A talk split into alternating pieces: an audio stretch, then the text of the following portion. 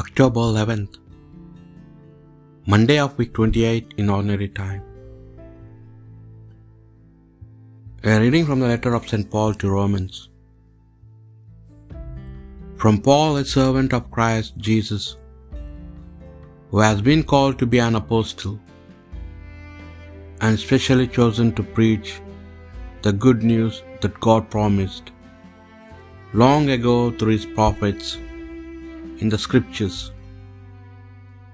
This news is about the Son of God, who, according to the human nature he took, was a descendant of David.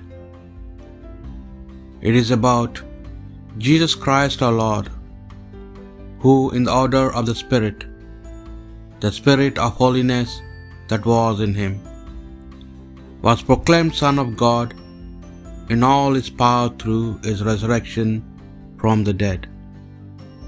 Through him we received grace and our apostolic mission to preach the obedience of faith to all pagan nations in honor of his name.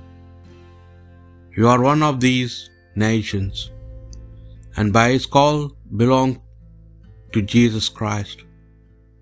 To you all, then who are God's beloved in Rome, called to be saints, may God our Father and the Lord Jesus Christ send grace and peace.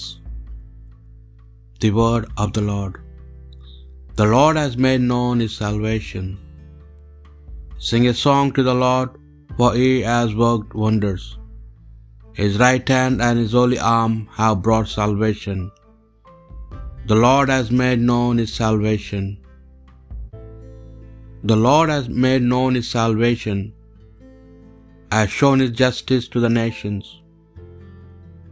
He has remembered his truth and love for the house of Israel. The Lord has made known his salvation. All the ends of the earth have seen the salvation of our God. Shout to the Lord, all the earth. Ring out your joy. The Lord has made known his salvation. A reading from the Holy Gospel according to Luke. The crowds got even bigger, and Jesus addressed them. This is a wicked generation. It is asking for a sign. The only sign it will be given is a sign of Jonah. For just as Jonah became a sign to the Ninevites, so will the Son of Man be to this generation. On Judgment Day, the Queen of the South will rise up with the men of this generation and condemn them, because she came from the ends of the earth to hear the wisdom of Solomon.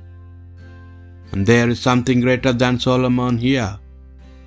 On Judgment Day, the men of Nineveh will stand up with this generation and condemn it, because when Jonah preached, they repented, and there is something greater than Jonah here.